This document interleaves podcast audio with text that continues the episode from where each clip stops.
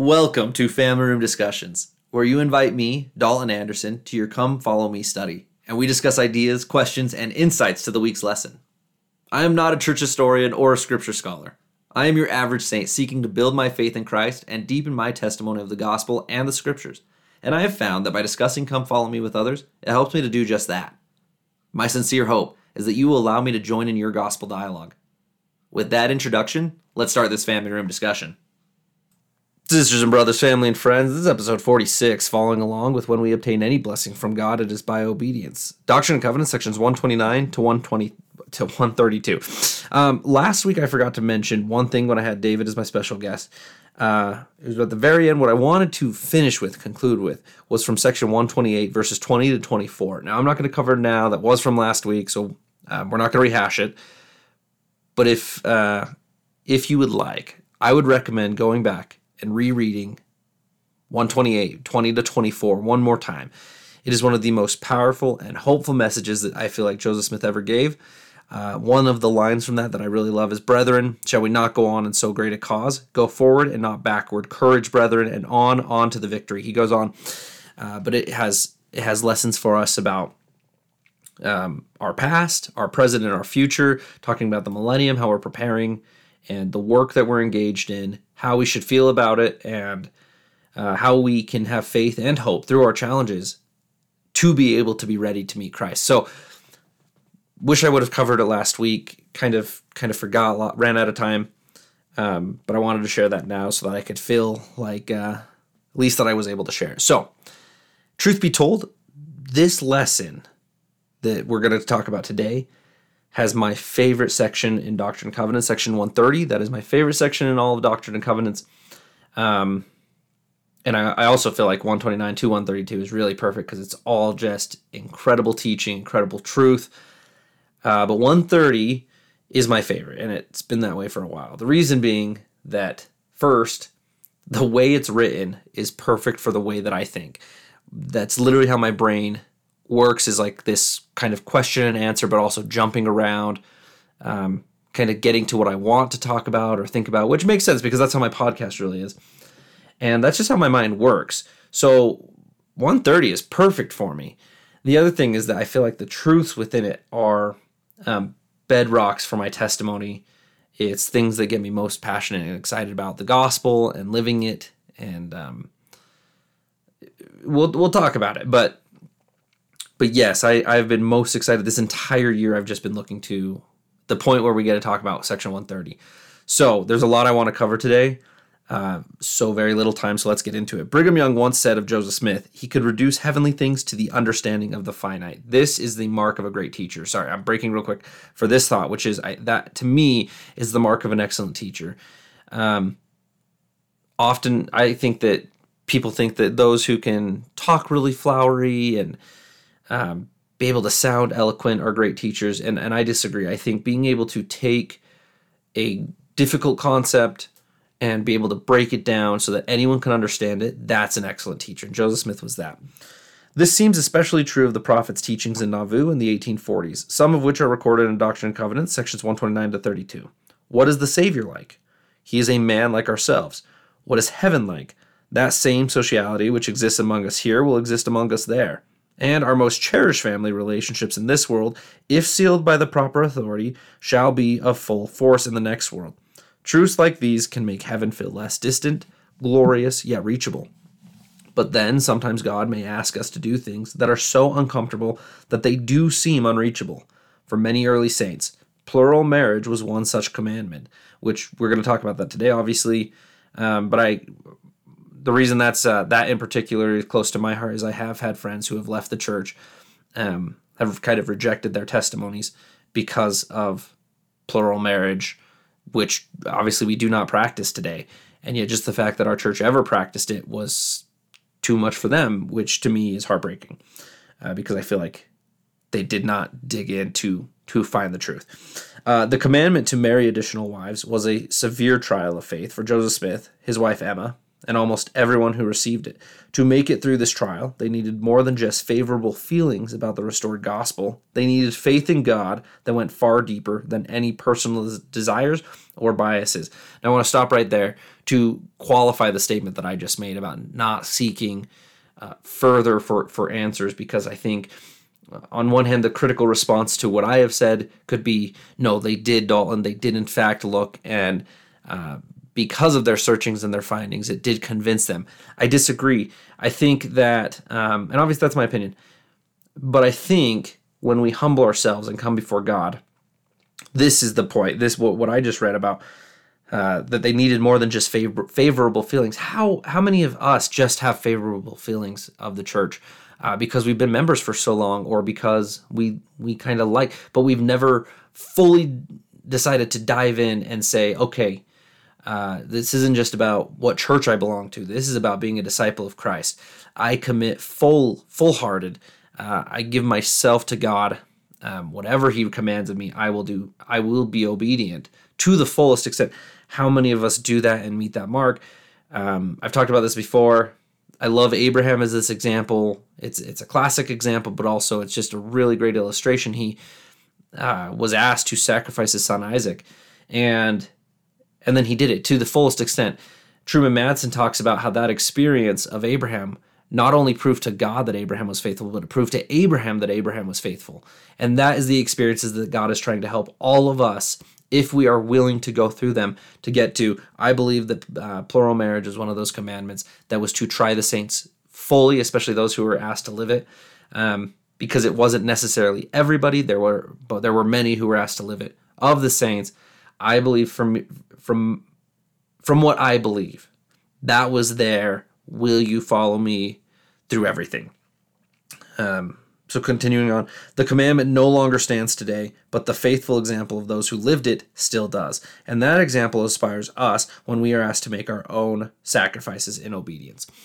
Uh, obedience, I think, is the mark of this lesson. That's really, I think, what what I picked from the most. Um, but also, this could be the most ADD podcast I've ever done. I think there was a couple weeks ago I said there was one that would be similar. This one, however, I b- believe will take the cake. Uh, but in fairness, that's kind of how it was written. So let's get into it. In the first section, Joseph Smith revealed truths about the Godhead and the world to come. Uh, you might notice that sections 130 to 132 131 read a little differently than other sections in the Doctrine and Covenants. This is because these sections are based on notes that William Clayton, one of Joseph Smith's secretaries, kept of things he heard the prophet teach. As a result, these sections are more like collections of truth rather than cohesive, dictated revelations.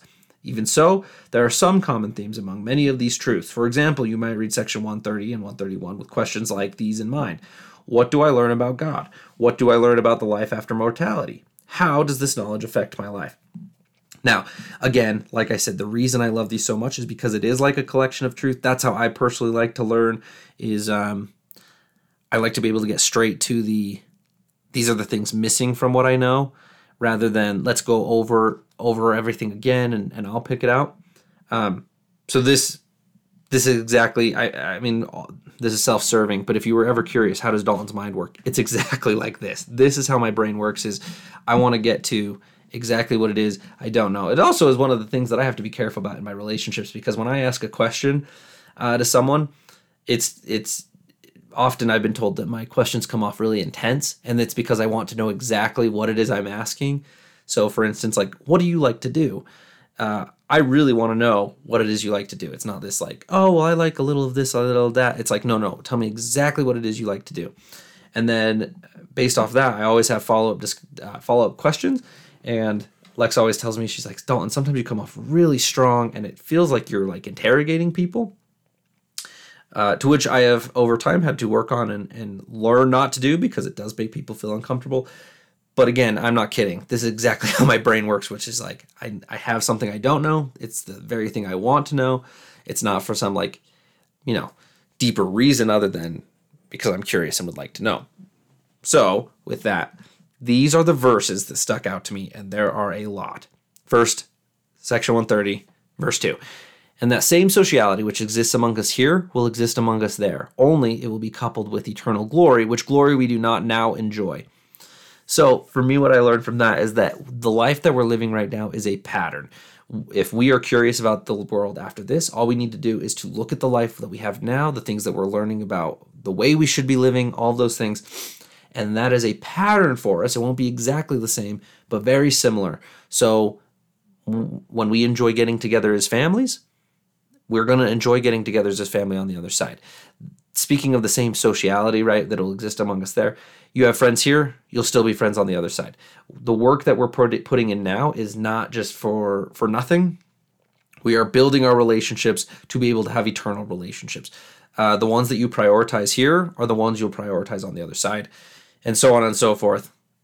Uh, to me, that answers a ton of questions about what happens in heaven and uh, you know why are we fighting for eternity? Why are we trying to make it? All these things. It answers a ton for me uh, especially one question which is you know we we talk about how we can't even imagine living an eternal life this life that goes on and on.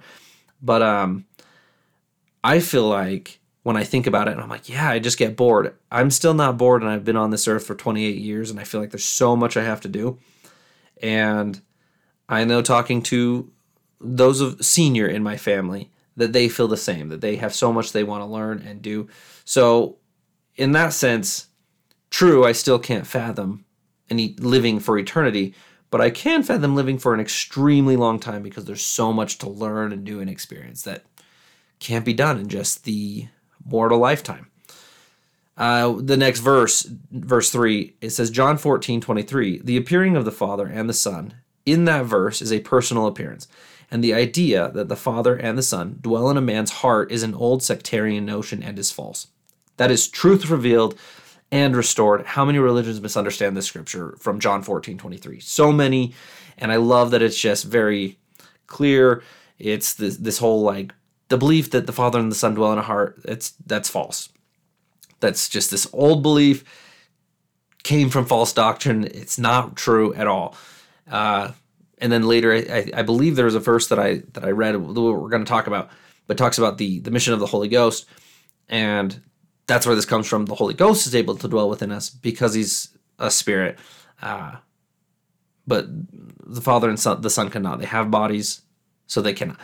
Uh, and then in verse five, I answer yes. This is to the question um, about time. In in verse four, the question is: Is time accounted to the the sphere in which someone's in? The answer is yes. But there are no angels who minister to this earth, but those who do belong or have belonged to it. And to me, that follows along with the principles of stewardship. So, what I learned from that is that any angel that ha- uh, ministers to us on this earth did not come from a different earth. It's not like that. It's the ones that minister here are from this earth or lived here or will live here. And again, to me, falls along with the principles of stewardship uh, that it, it just would not make sense that someone not of this earth would have a care for this earth type of thing. Verse 13, it may probably arise through the slave question. This talking about the uh, the war, the civil war. It may probably arise through the slave question. This this a voice declared to me while I was praying earnestly on the subject December 25th, 1832. I just wanted to cross reference that and I marked this in my own scriptures, but this was revealed in section 87 which again was true because the Civil War was fought, over slavery, amongst other things, but also uh, slavery. I did have a history teacher in high school that said it had nothing to do with slavery, but that just kind of was what happened later, like it got brought in. And I mean, technically, Joseph Smith isn't saying it will arise from the slave question. He talks about it may probably arise from the slave question. But I will point out uh, that I was doing a little bit of research, and we'll, we, we will talk about this later um, down the road once we get to kind of the, the right time period of it. But Joseph Smith did run for president of the United States, and on his platform was getting rid of slavery. And uh, that did get taken up by others running as well. And so I just think that's interesting that, uh, well, there's a lot I find interesting about that actually. actually. But again, we'll talk about that later. I'm putting a pin in it right now verses 18 to 19 whatever principle of intelligence we attain unto in this life it will rise with us in the resurrection and if a person gains more knowledge and intelligence in this life through his diligence and obedience than another he will have so much the advantage in the world to come uh, this is one of the founding principles of my life.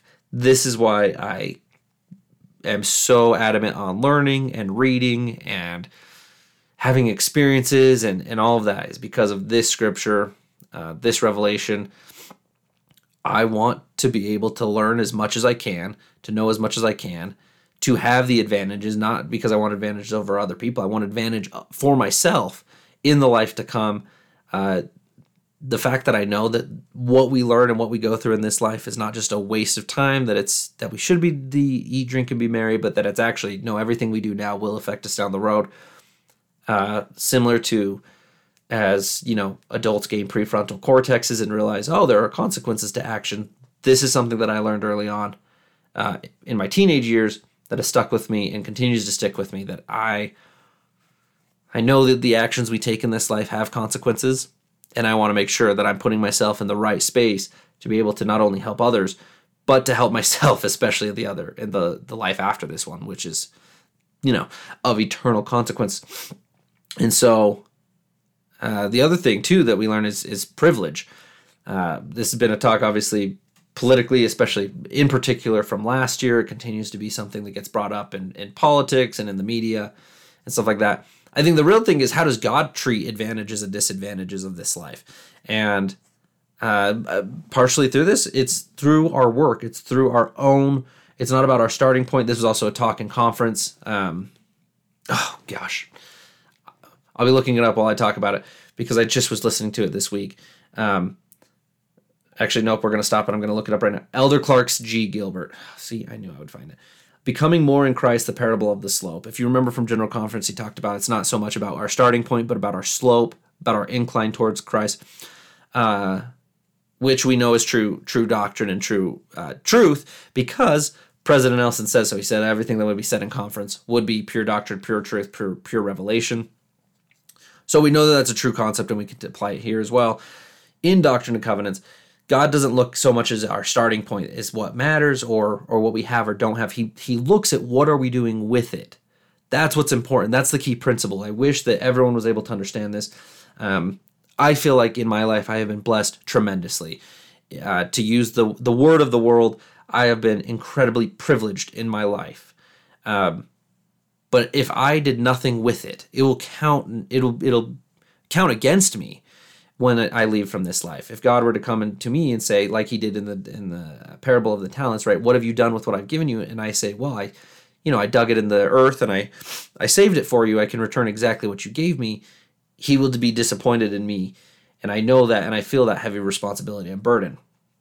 And so, that's why I want to do everything that I can to make my life worthy. And I feel like so many, uh, especially those who are listening, have the same privileges in their life. And so just know that, to quote Spider Man, with great responsibility, or yeah, with great power comes great responsibility. There we go. Uh, and, and that's a true principle. So, uh, okay, moving on. 20 and 21. There is a law irre- irrevocably decreed in heaven before the foundations of this world, upon which all blessings are predicated. And when we obtain any blessing from God, it is by obedience to that law upon which it is predicated. This truth is an, uh, an important one, which we can apply across the board. This is a principle that can be applied in everything in the gospel and in life. Uh, so first, I want to point out something that I feel like has been a misunderstanding. I got this because of Clayton Christensen in the book he wrote, uh, "The Power of the Everyday Missionary," which is a great book, highly recommended. Uh, will be one of the best best read you have this year or next year. But in it, he talks about how uh, there can be confusion where a missionary can be incredibly obedient on their missions and then not have any baptisms and be frustrated and say, then why the heck did I serve a mission? Why was I obedient? But he said that's not the point of obedience. He's like, because you will be blessed, just not with baptisms. Uh, because that's not the law associated with having baptisms. That there's a different law, right? It's about honestly, it's about work, it's about connection, it's about being able to relate to people, it's about helping to teach them and bring them in, but it's not necessarily about obedience. Some of the most, you know, disobedient missionaries are incredibly good missionaries when it comes to baptisms. Now, thankfully that's not that's not the the end goal. That's not what it's about, is just baptizing people. However, that is a principle and ordinance of the gospel, which is incredibly important. So, it's learning what whatever blessing you want, It's learning what laws are associated with it to be able to receive it. Too often, I think we get confused because we do live these laws, and then we think, why am I not blessed with X, Y, and Z?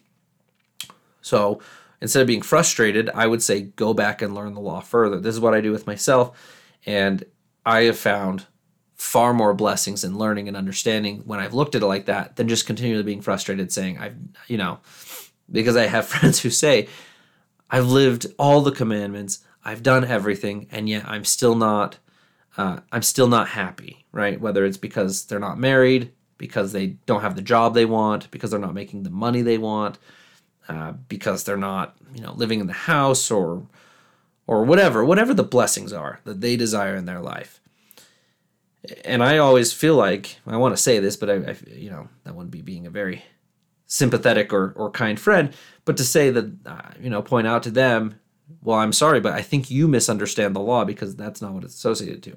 Uh, Lex and I have had this discussion as well. Sometimes we've been frustrated. We've had frustrations of why aren't we progressing as fast in certain things in our life as we'd like to.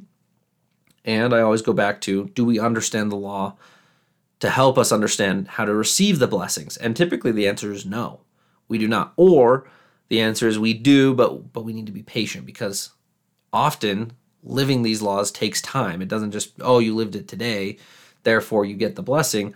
It's it takes time and proving ourselves to be able to live it. This is again the gospel is not an event, it is a process. And God is trying to change us. So all I could say is just if you understand this, this will help you uh, be able to achieve and receive the blessings that you desire most in your life. And I think it helps reduce frustrations, which is important to having a happy life. And then verses 22 to 23 the Father has a body of flesh and bones as tangible as man's. The Son also, but the Holy Ghost is not a body of flesh and bones, but is a personage of spirit. Were it not so, the Holy Ghost could not dwell in us. A man may receive the Holy Ghost, and it may descend upon him and not tarry with him one random side note on this.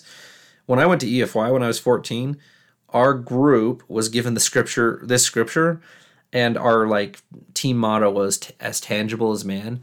Super weird, and I, I don't know why it sticks with me to this day, other than the fact that it was so weird. But I do remember that we had to do a uh, a drawing or whatever. We did Michael Jackson. I, I have no idea why. Uh, some of the girls in the group are the ones that drew it. Anyway, that's that's a random side note, but I always think as tangible as man's, and I'm like, ah, Yes, EFY when I was 14. Uh, anyway, back to back to the point on this. Um, this verse, these two verses cover the Holy Ghost and His mission, which I think are important because a lot of people misunderstand the Holy Ghost and His mission. Then in verse, uh, or excuse me, let's jump over to section 131. In verse 6, it says, It is not, it is impossible for a man to be saved in ignorance. And uh, this truth is the one that causes me to have concern all the time when I um, hear people bring up like, oh well, I don't need to to know or understand that right now. Um, I, I guess it just depends on on what it is, what principle. For me, I always I worry because I do not want to be standing before God and say, well, I didn't get, I didn't, you know, make time to learn your your, your gospel. I didn't make time to to learn the stuff that you had revealed to prophets and apostles or you know things that were available to me i just didn't make time for for learning and understanding. Um, my bad, because from verse six it makes it sounds like you know, well we can't be saved that way. So, uh, just for me, I guess my takeaway is that like because we can't be saved in ignorance, it's best to not be ignorant. Uh, in verse 7, there is no such thing as an immaterial matter. All spirit is matter, but it is more fine or pure, and we can only dis- and can only be discerned by pure eyes. Uh, I believe that purer in this sense, and, and I'm sure it means more too, but I do believe it means being innocent, being clean, and having like a childlike nature, uh, like, as it's revealed in uh, what is that Mosiah uh, by King Benjamin. Um, was King Benjamin? Yeah, he was Mosiah. Yeah, I'm not wrong here. Okay, but I believe that's what it means. And um, Truman Madsen, Madsen talks about uh, how President Wilford Woodruff had this, you know, heaven-like ability to be able to to see through the veil and see on the other side.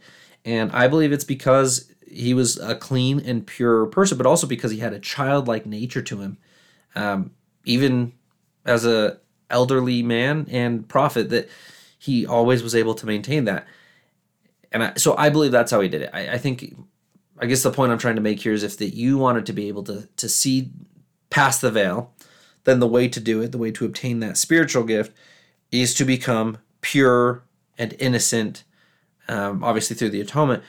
But the process is to become childlike, where you do have this um, uh, not a naiveness, obviously, but just a purity, just a, a pure soul, because that's the only way I think you'll be able to, your eyes will be able to see the pure matter.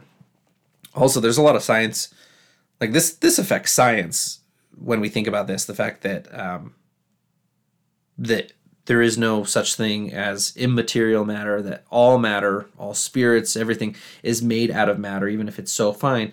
Uh, this actually, I was re- I'm reading a philosophy book right now, and I'm just finished reading about Aristotle, and he actually, well, in his kind of ponderings and his research and stuff, he believed the same thing actually that there is no such thing as immaterial matter that everything is made out of matter and some matter is just too fine or too pure for us to be able to to witness or or whatnot but that um yeah essentially the same thing which which i think is fascinating that you know, he was without true religion and yet was able to stumble upon that truth as well. So, kind of cool. All right. I feel like that answers the question from this section of like, you know, Joseph Smith revealed truth about the Godhead, and then what did I learn? Yeah, that was uh, similar in the same format that 130 and 131 were in. That's how I just was able to go through that. All right, in the second section, Heavenly Father made it possible for families to be eternal. One of the most comforting truths restored through the prophet Joseph Smith is that marriage and family relationships can last forever. I underlined can, I think that's important. They can last forever, doesn't mean they will. Uh, it's on us to make sure they do. Through Joseph Smith, the Lord restored the ordination, the ordinances and authority needed to make these relationships eternal. Think about the family relationships you have or hope to have in the future as you read Doctrine and Covenants, section 131 and 132. How do these verses affect the ways the way you think about these relationships. Sometimes, however, the principle of eternal families is not so comforting and may bring anxiety, even sadness, when our current family situation does not fit the celestial ideal. When President Henry Eyring worried about such a situation in his own family, he received his this wise counsel from a member of the Quorum of the Twelve Apostles. You just live worthy of the celestial kingdom, and the family arrangements will be more wonderful than you can imagine. How might following this counsel bless you in your current family situation? Um, Okay, I didn't think I was actually going to talk about it, but I am. I've decided I'm going to. So, before I get into any of the verses, I think it's important that I explain that, that I did not always come from a ideal family uh, scenario situation. For those who don't know my story, that I was raised by a single mom for several years. Um, I am half adopted, adopt, half adopted by my stepdad, who she uh, remarried when I was 14. I, I, I feel like I've gone over this before actually on a podcast episode. Anyway, just in case. Um, yeah, I was half adopted. Uh, well, I wasn't half adopted at 14. They they married when they when I was 14, and then I got adopted. I call it half adopted. I guess you know, as someone pointed out to me the other day, you can't really be half adopted, but that's what I'm calling it.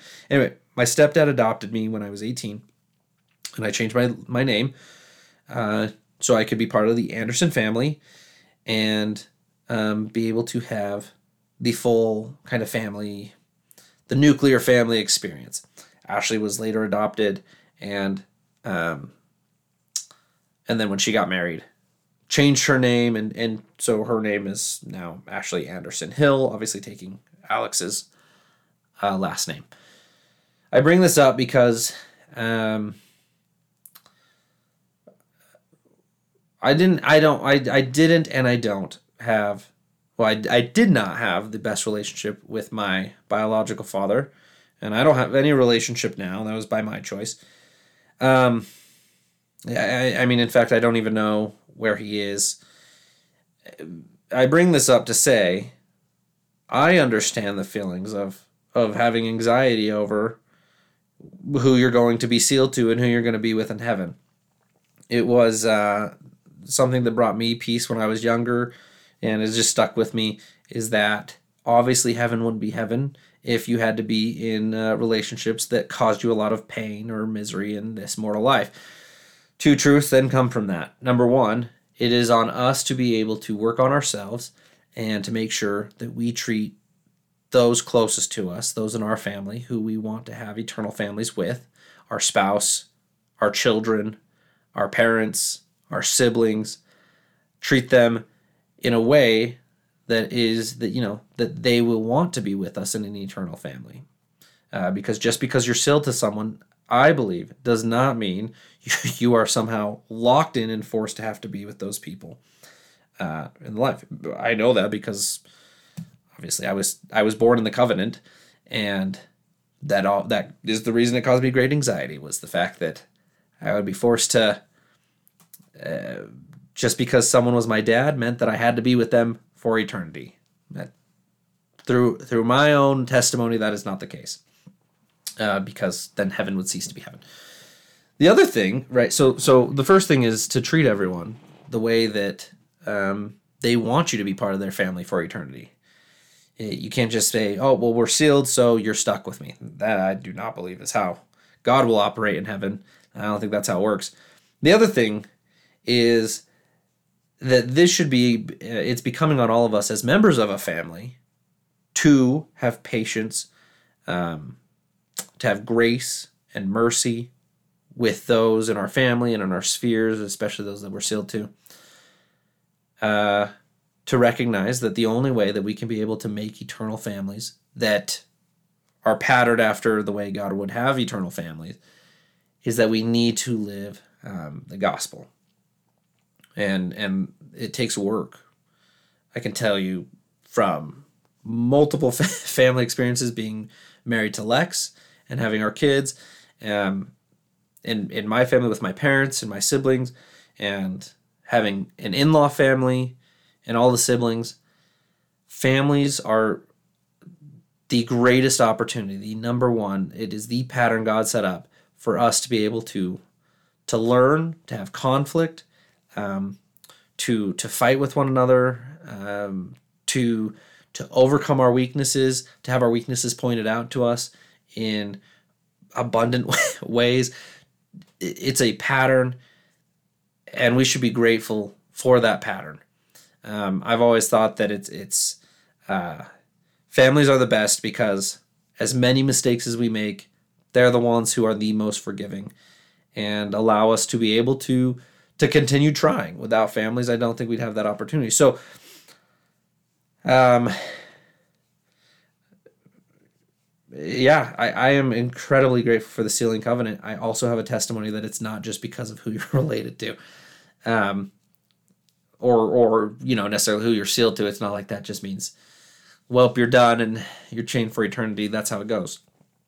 So, now you've had my thoughts. Let's get into the the scriptures about this uh, you know, it's best to share the doctrine. So, 131 verses 1 to 4 in the celestial glory there are three heavens or degrees and in order to obtain the highest a man uh, a man must enter into this order of the priesthood meaning the new and everlasting covenant of marriage and if he does not he cannot obtain it. He may enter into the other but that is the end of his kingdom. He cannot have an increase. Uh, this is incredibly logical. These four verses to me are incredibly logical. How could you have increase um, if you don't have the possibility of posterity? I, I think that's just logical, right? So, yes, you could still be in the celestial kingdom and not be married, but that is the end of your increase. You're done because the reason God is God is because Him and Heavenly Mother are able to create, or excuse me, organize life. And uh, that is that opens the possibility of eternity, meaning eternal posterity. Uh, so to me, that's just incredibly logical. I don't think that. Uh, yeah, I have no problems. Verse 7 And verily I say unto you that the conditions of this law are these all covenants, contracts, bonds, obligations, oaths, vows, performances, connections, associations, or expectations that are not made and entered into and sealed by the Holy Spirit of promise of him who is anointed both as well for time and for all eternity. And that too most holy by revelation and commandment through the medium of mine anointed, whom I have appointed on the earth to hold this power, and I have appointed unto my servant Joseph to hold this power in the last days. And there is never but one on the earth at a time of whom on whom the power and the keys of the priesthood are conferred. this priesthood are conferred, are of no efficacy, virtue, or force in and after the resurrection from the dead. For all contracts that are not made unto this end have an end when men are dead. Uh, I'm reiterating that, reiterating that extremely long verse because I have been at weddings, like civil civil ceremonies, where either the the husband and wife have said, "I, I will love you for time and all eternity," um, or the minister or whoever, uh, not of our faith, will say, you know, not necessarily for time and all eternity, but uh, that you're, you know, may your love go even after death or whatever like that. That that power, that ability, it it has to be sealed. You, it, it's not just because you know I will love you forever and ever. Yeah, it's very clear that the sealing covenant is what makes sure that our our love and our marriages are able to be eternal our families are able to be eternal it is not just this this fanciful fun idea it comes from god's power and it has to be done by god's anointed um, servant or like a sealer in the temple and so um, I, I for me it's usually typically inactive or members who have left the church or whatever that that kind of I've seen this problem with who, who don't understand it, and I, I get not understanding it. But just to be clear, it does have to be done by the sealing power, which is God's power, cannot just be taken or stolen. And it's not this, well, because I love you, we'll be together forever. You have to follow God's laws on this one. verse 13, and every, or excuse me, now we're switching over uh, now I'm in section 132, but it's in 13, and everything that is in the world, whether it be ordained of men, by thrones or principalities or powers or things of name whatsoever they may be, that are not by me or by my word, saith the Lord, shall be thrown down and shall not remain after men are dead, neither in nor after the resurrection, saith the Lord your God. And uh, yeah, only that which is dedicated to Christ shall prolong. We can try and counterfeit it. The world can try and counterfeit it all they want. It has to be done by God's power that is why it is so important. That is why everything is so important to be able to understand this and to live it. It's again, it's not just this, oh, but I like that idea. It's it has to be done within God's power. It, like he has the keys. Um he's or he's given at least the prophet the keys to be able to to have this power um, to bind on earth and in heaven. Verse 16, therefore, when they are out of the world, they neither marry nor are given in marriage, but are but are appointed angels in heaven, which angels are ministering servants to minister for those who are worthy of a far more and an exceeding and an eternal weight of glory. Uh, God's law is clear. If you want an eternal marriage, it has to be done through His law. I've said this multiple times. I am going to continue reiterating it though because like teach your children this. Like everyone needs to understand that there is a law. And again, if you want the blessings, you have to follow the law that God has set. This isn't because he's trying to be this mean, this mean God. It's because he loves us and he's trying to help us understand that this is the process, this is the pattern in which things need to be done. And verse 20, then shall they be gods because they have no end. Therefore shall they be from everlasting to everlasting because they continue. Then shall they be above all, because all things are subject unto them. Then shall they be go- then shall be uh, shall they be gods, because they have all power, and the angels are subject unto them. It's interesting because this verse appears to define God, but not necessarily define angel. I guess angel is defined in verse sixteen, but I just think it's interesting the the way that it defines it. Um, but those are the truths that I learned from from these sections, and also just kind of my own emphasis on on it. But I do love there was this, uh, I don't know if you remember this or if you've seen it, but it was like one of the Joseph the Joseph Smith videos that the church did. Um, gosh, probably 15 years ago, 10, 15 years ago, maybe even longer. Um, anyway, it, it was this beautiful video. I think they showed it at Temple Square for a while. And um, it was the actor who plays Joseph is the same one who plays Peter in the New Testament videos. Um, anyway, that was the Joseph, Smith, and there's this whole there's a scene. If you remember the scene, you'll know what I'm talking about. That there's a convert from I want to say Ireland or Scotland or something. He plays the bagpipes, and he sees Joseph Smith like beating a rug outside, and he comes up to him. he's like, "What are you doing? You know, a, a, prophet like yourself shouldn't be doing the the manual labors. That should be Emma who's doing that." And Joseph gives like kind of smiles and he's like, um, you know, uh, something about you love your wife, right? And you want her to to love you forever.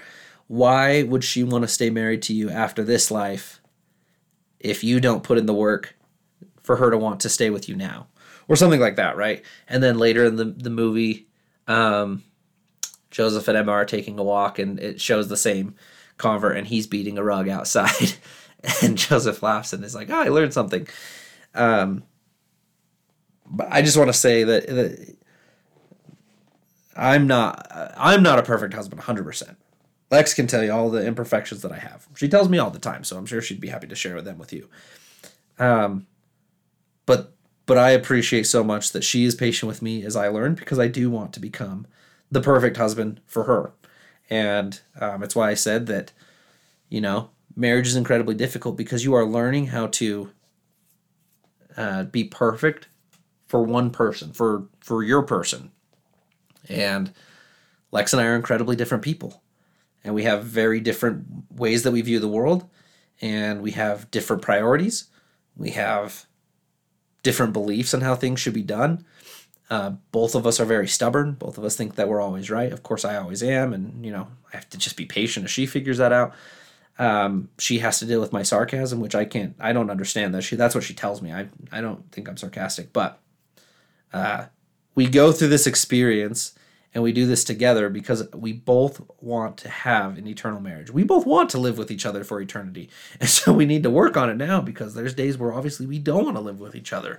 So how the heck are we supposed to want to live with with one another for eternity and uh, to be able to kind of meet that definition of gods and become gods or yeah, God, gods. Uh, how are we supposed to do that if if we're not putting in the work now. And that's what's so important for in in eternal marriages is that both spouses are putting 100% in. Uh, it's not a 50-50, it's a 100-100. You come with everything, they come with everything, and and then you just have a, a whole lot of patience with one another. And I am grateful that Lex has so much patience with me especially when I haven't eaten anything. Today was Fast Sunday, let me tell you. In the third section and final section, plural marriage is acceptable to God only when He commands it. Uh, anyone who has read the Old Testament has probably wondered about Abraham. Nah, I'm skipping that part. Let's just go to the second paragraph. It says, Marriage between one man and one woman is God's standard of marriage. Um, I want to read that again. That's important. Marriage between one man and one woman is God's standard of marriage. I'm reiterating that because uh, I know there's people out there who believe that, or I've heard this a lot actually, is that uh, in heaven everyone has to be in a polygamous relationship. I, I personally do not believe that's true. I'd be fine if I'm wrong, but I don't believe that's true. So I do think it's interesting here that it's cited, and also in official, official declaration one, that marriage between one man and one woman is God's standard of marriage. And continuing on, however, there has been periods in the history when God has commanded his children to practice plural marriage. The early years of the restored church were one of those periods of exception. I'm again pointing out exception is being used here. After receiving this commandment, Joseph Smith and other Latter day Saints practiced plural marriage. If you want to learn more about plural marriage among the early Latter day Saints, see Mercy Thompson and the Revelation on Marriage. Uh, there's a bunch of things. It gives a point. Now, I will say this first, first right off the bat, if plural marriage is something that has been a struggle for you, uh, with with church history or whatever, then I highly recommend looking at these things. I personally do not believe that the church does now or has ever uh, hidden the ball when it comes to plural marriage in our church history. I know that I have friends who who view that differently and, and disagree with me. That's fine. I have read um, several books about church history that to me it's been it's been very blunt. I do think it's one of those things that is easily misunderstood.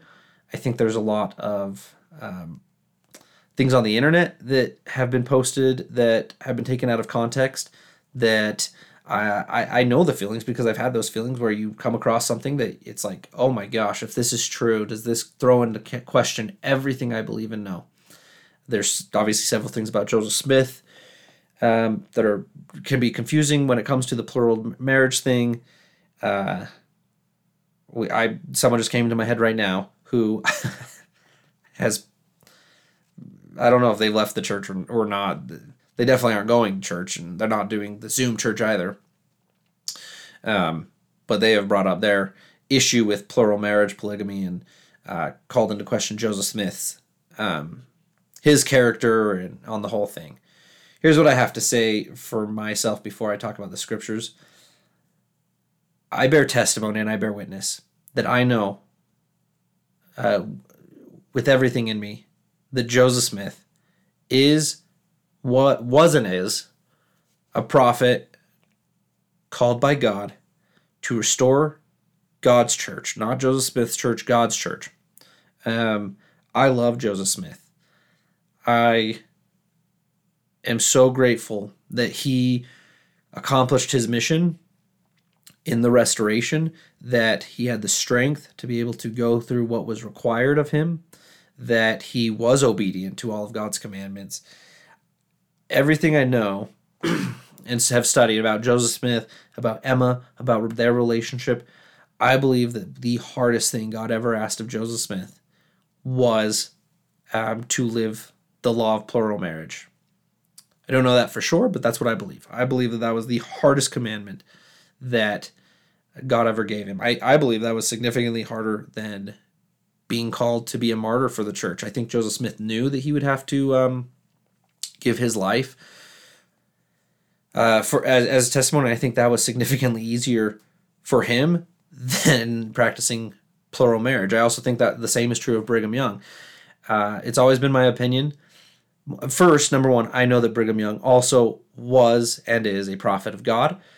I know that he was the true successor after, um, and we'll talk about that more in the succession crisis. But I know that Brigham Young was the prophet that God uh, designated to carry on after Joseph Smith's death. And I believe that despite Brigham Young's flaws and faults, the same, that he also obeyed God's commandments and um, sought to do everything that God commanded of him. And I believe that uh, also with Brigham Young, one of the hardest things to do was to live the law of plural marriage, which I've brought that up. People have found it funny and ironic. Um, from what I believe about Brigham Young, I, I know I feel like I know more about Joseph Smith than I do about Brigham Young. From what I believe about Brigham Young's character is that if there was a weakness that he had, if there was something that he felt was a a flaw in his character, something that wasn't exactly in line with what God wanted for him, then he would do everything in his power to prove himself to God, to to live as fully as possible the commandment, to prove to God that he would give up his own will. Uh, so to me, I actually don't find it ironic at all. I find it it's because obviously Brigham Young had like a ton of wives, and that's always the joke. Uh, but I, believe that that was him proving and showing himself that um, it was a difficult thing for him to live as well. I, I, I think it was a difficult thing for for all couples to have to live at the time. Obviously, that would have been commended. It would be tremendously challenging. I know because if we were asked to live it today, how many people would would reject it right off the bat and be done and would reject their testimony. So um, I understand. I, I don't understand everything. That's that's for sure. I wanted to make that clear. I don't understand everything, but I do understand um, the difficulty of the commandment. Uh, I like to believe that I have some, at least, insight into to why it has been that God has kind of implemented plural marriage. Uh, I believe in every single dispensation, actually, from the beginning. Um, but I, I could go on and on. Instead, let's go to the scriptures because that's that's the best source of revelation. 132 verse 3. Therefore prepare the hearts and prepare thy heart to receive and obey the instructions which I am about to give unto you. For all those who have this law revealed unto them must obey the same. Uh, pay close attention to the wording there, because if you pay close attention to this wording, I think it helps you understand the emotions and the feelings of all those involved who had to, to live this. It, you know, God understood too, because He's saying, prepare yourself. Um, why would you need to prepare unless there's going to be a difficult thing? But when when the law is revealed, you're asked to obey the same. And then in verse, now let's jump to verse 34. God commanded Abraham, and Sarah gave Hagar to Abraham to wife. And why did she do it? Because this was the law. And from Hagar sprang many people. This, therefore, was fulfilling, among other things, the promises. Um, we got to understand this law to not fall into confusion. What is it? The law. What is it? What what is God talking about when He says because it was the law? We got to be able to understand it so that we're not confused. Um, I don't have it crystal clear to be able to put it down, but I believe when He's talking about the law, the law is that in mortality we are to multiply and replenish the earth. We are to continue God's people. Um, at that time, uh, because Abraham and Sarah had been married for a long time, Sarah was unable to have children. Uh, uh, it was obviously a great difficulty for them, but that Abraham, God had given Abraham the commandment to multiply and replenish the earth, uh, that he his posterity would be as the sands of the sea. I believe that it was a test for for Abraham and Sarah to to see if they would be if they would obey and follow through to keep God's commandments. That's so I believe that the law that we're discussing here is the law to multiply and replenish the earth, and this is one of the ways to do it. Um, verse 36 Abraham was commanded to offer his son Isaac. Nevertheless, it was written, Thou shalt not kill, uh, thou shalt not kill. Abraham, however, did not refuse, and it was accounted unto him for righteousness. So we, I mentioned this before, but God has a deep law, or the, or the deep law. Uh, the deep law from God is pure obedience, perfect obedience.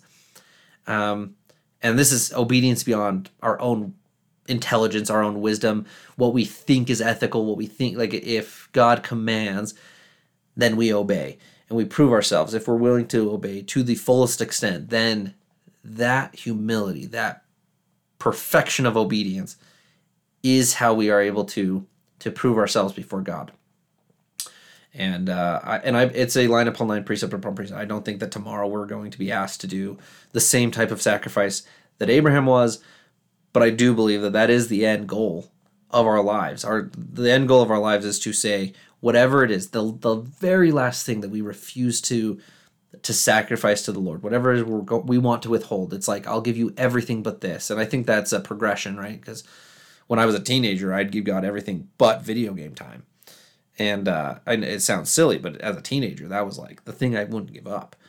And then, you, you know, I served a mission for two years and had no video games, and it was like, oh, how silly of me, right? And so, um, but I obviously I think we get to the point where things aren't so silly anymore. Like Abraham being asked to sacrifice his only son Isaac, who was received as a miracle child through his relationship with Sarah as as his wife, you know.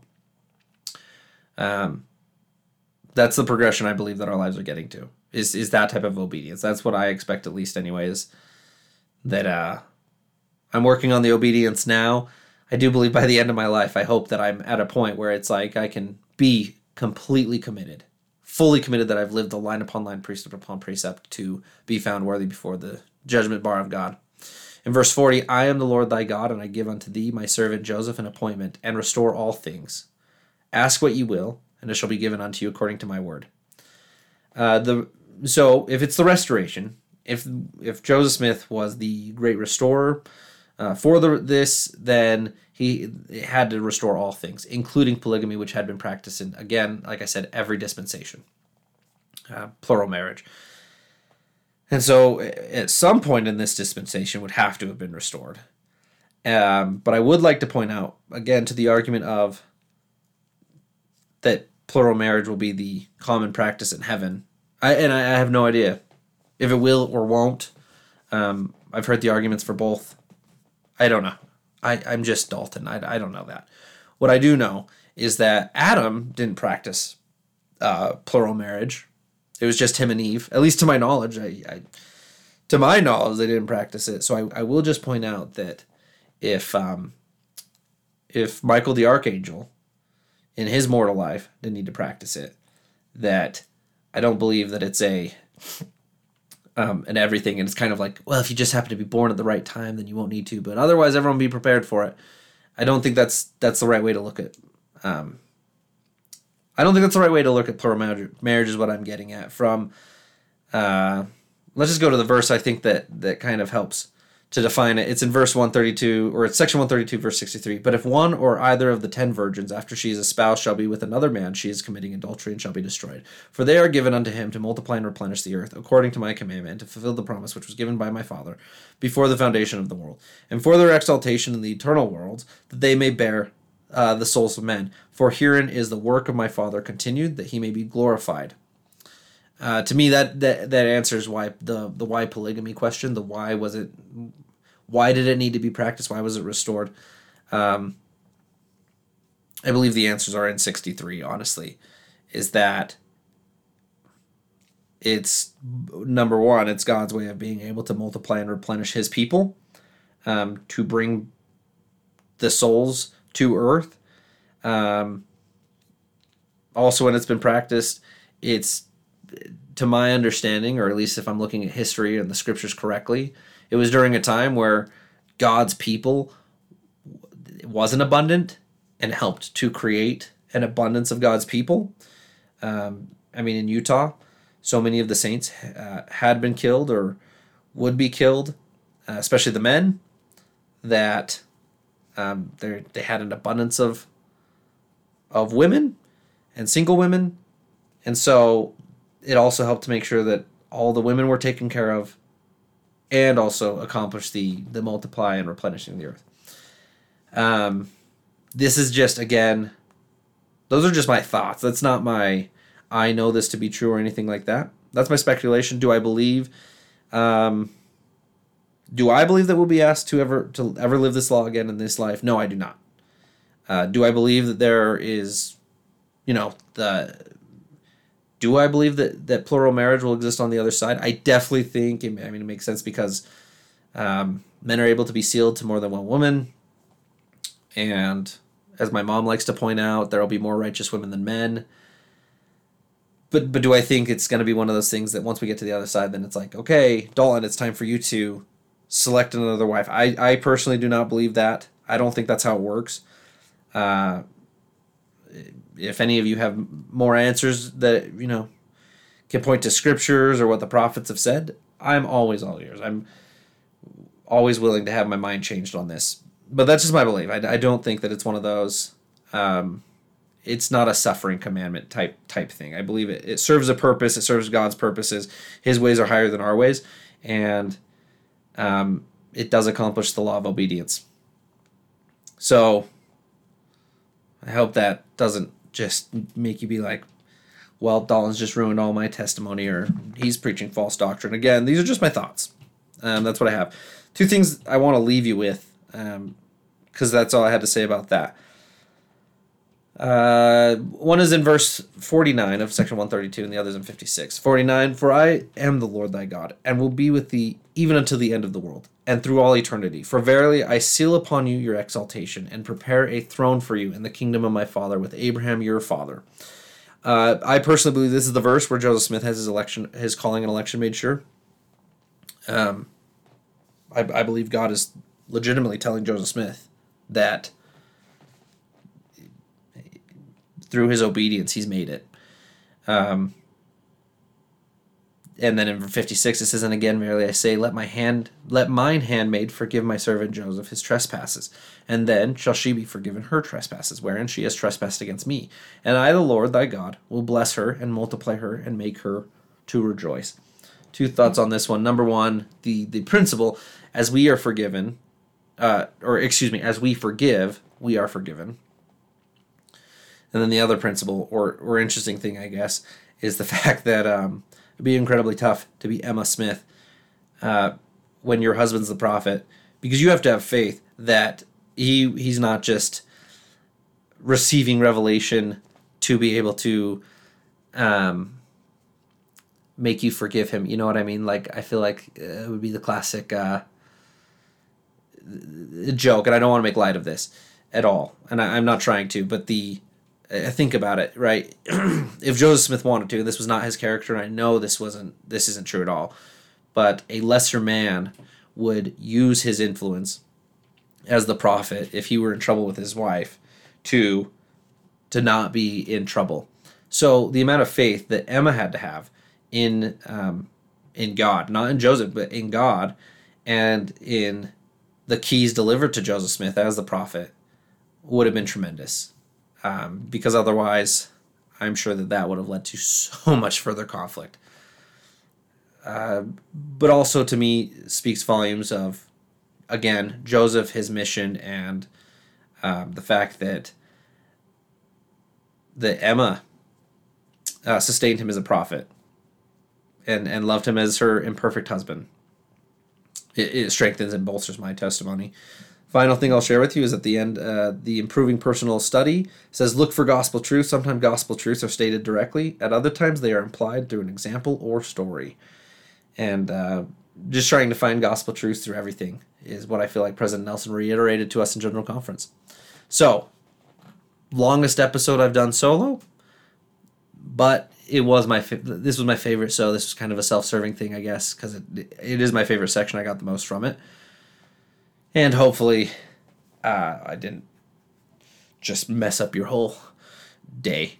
Anyway, thank you for joining me in this family room discussion. What ideas, questions, or insights did you have from Doctrine and Covenants sections 129 to 132, or any corrections that you wanted to share with me that uh, from things I said? Until we meet again, have a blessed week.